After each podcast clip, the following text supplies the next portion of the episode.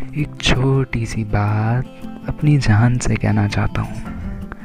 जब भी मैं पीछे मुड़ के देखता हूँ, बस एक ही चीज़ सोचता हूँ कि मैंने ज़िंदगी में कुछ कमाया हो, चाहे ना कमाया, लेकिन मैंने एक अज़ीज़ यार ज़रूर कमाया है।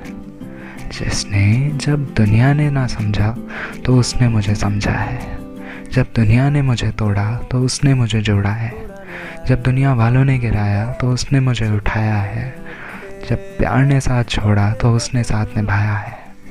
शायद मैं बहुत खुश नसीब हूँ जो मुझे एक अज़ीज़ और खूबसूरत यार मिला।